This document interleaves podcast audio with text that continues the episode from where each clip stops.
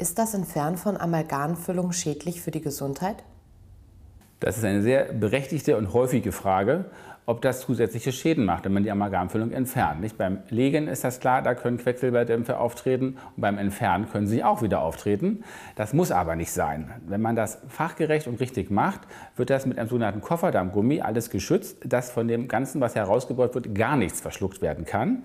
Kofferdammgummi ist ein, ein Gummispanntuch, was über die Zähne kommt und nur die Zähne, die Amalgamfüllung haben, wo die Füllung entfernt werden sollen, gucken raus. Alles andere ist komplett abgedichtet. Man kriegt weder die Amalgamspäne noch das Wasser in den Rachen oder in den Hals und es wird ganz sauber rausgebohrt. Da kann man auch noch zusätzlich vor den Dämpfen sich schützen, wenn man das noch perfekter machen möchte mit einer Sauerstoff-Nasensonde und man kriegt davon auch nichts ab. Also man kann eine praktisch beliebige Anzahl von Amalgamfüllungen in einer Sitzung entfernen, wenn man das professionell schützt. Das ist das Wichtige dabei.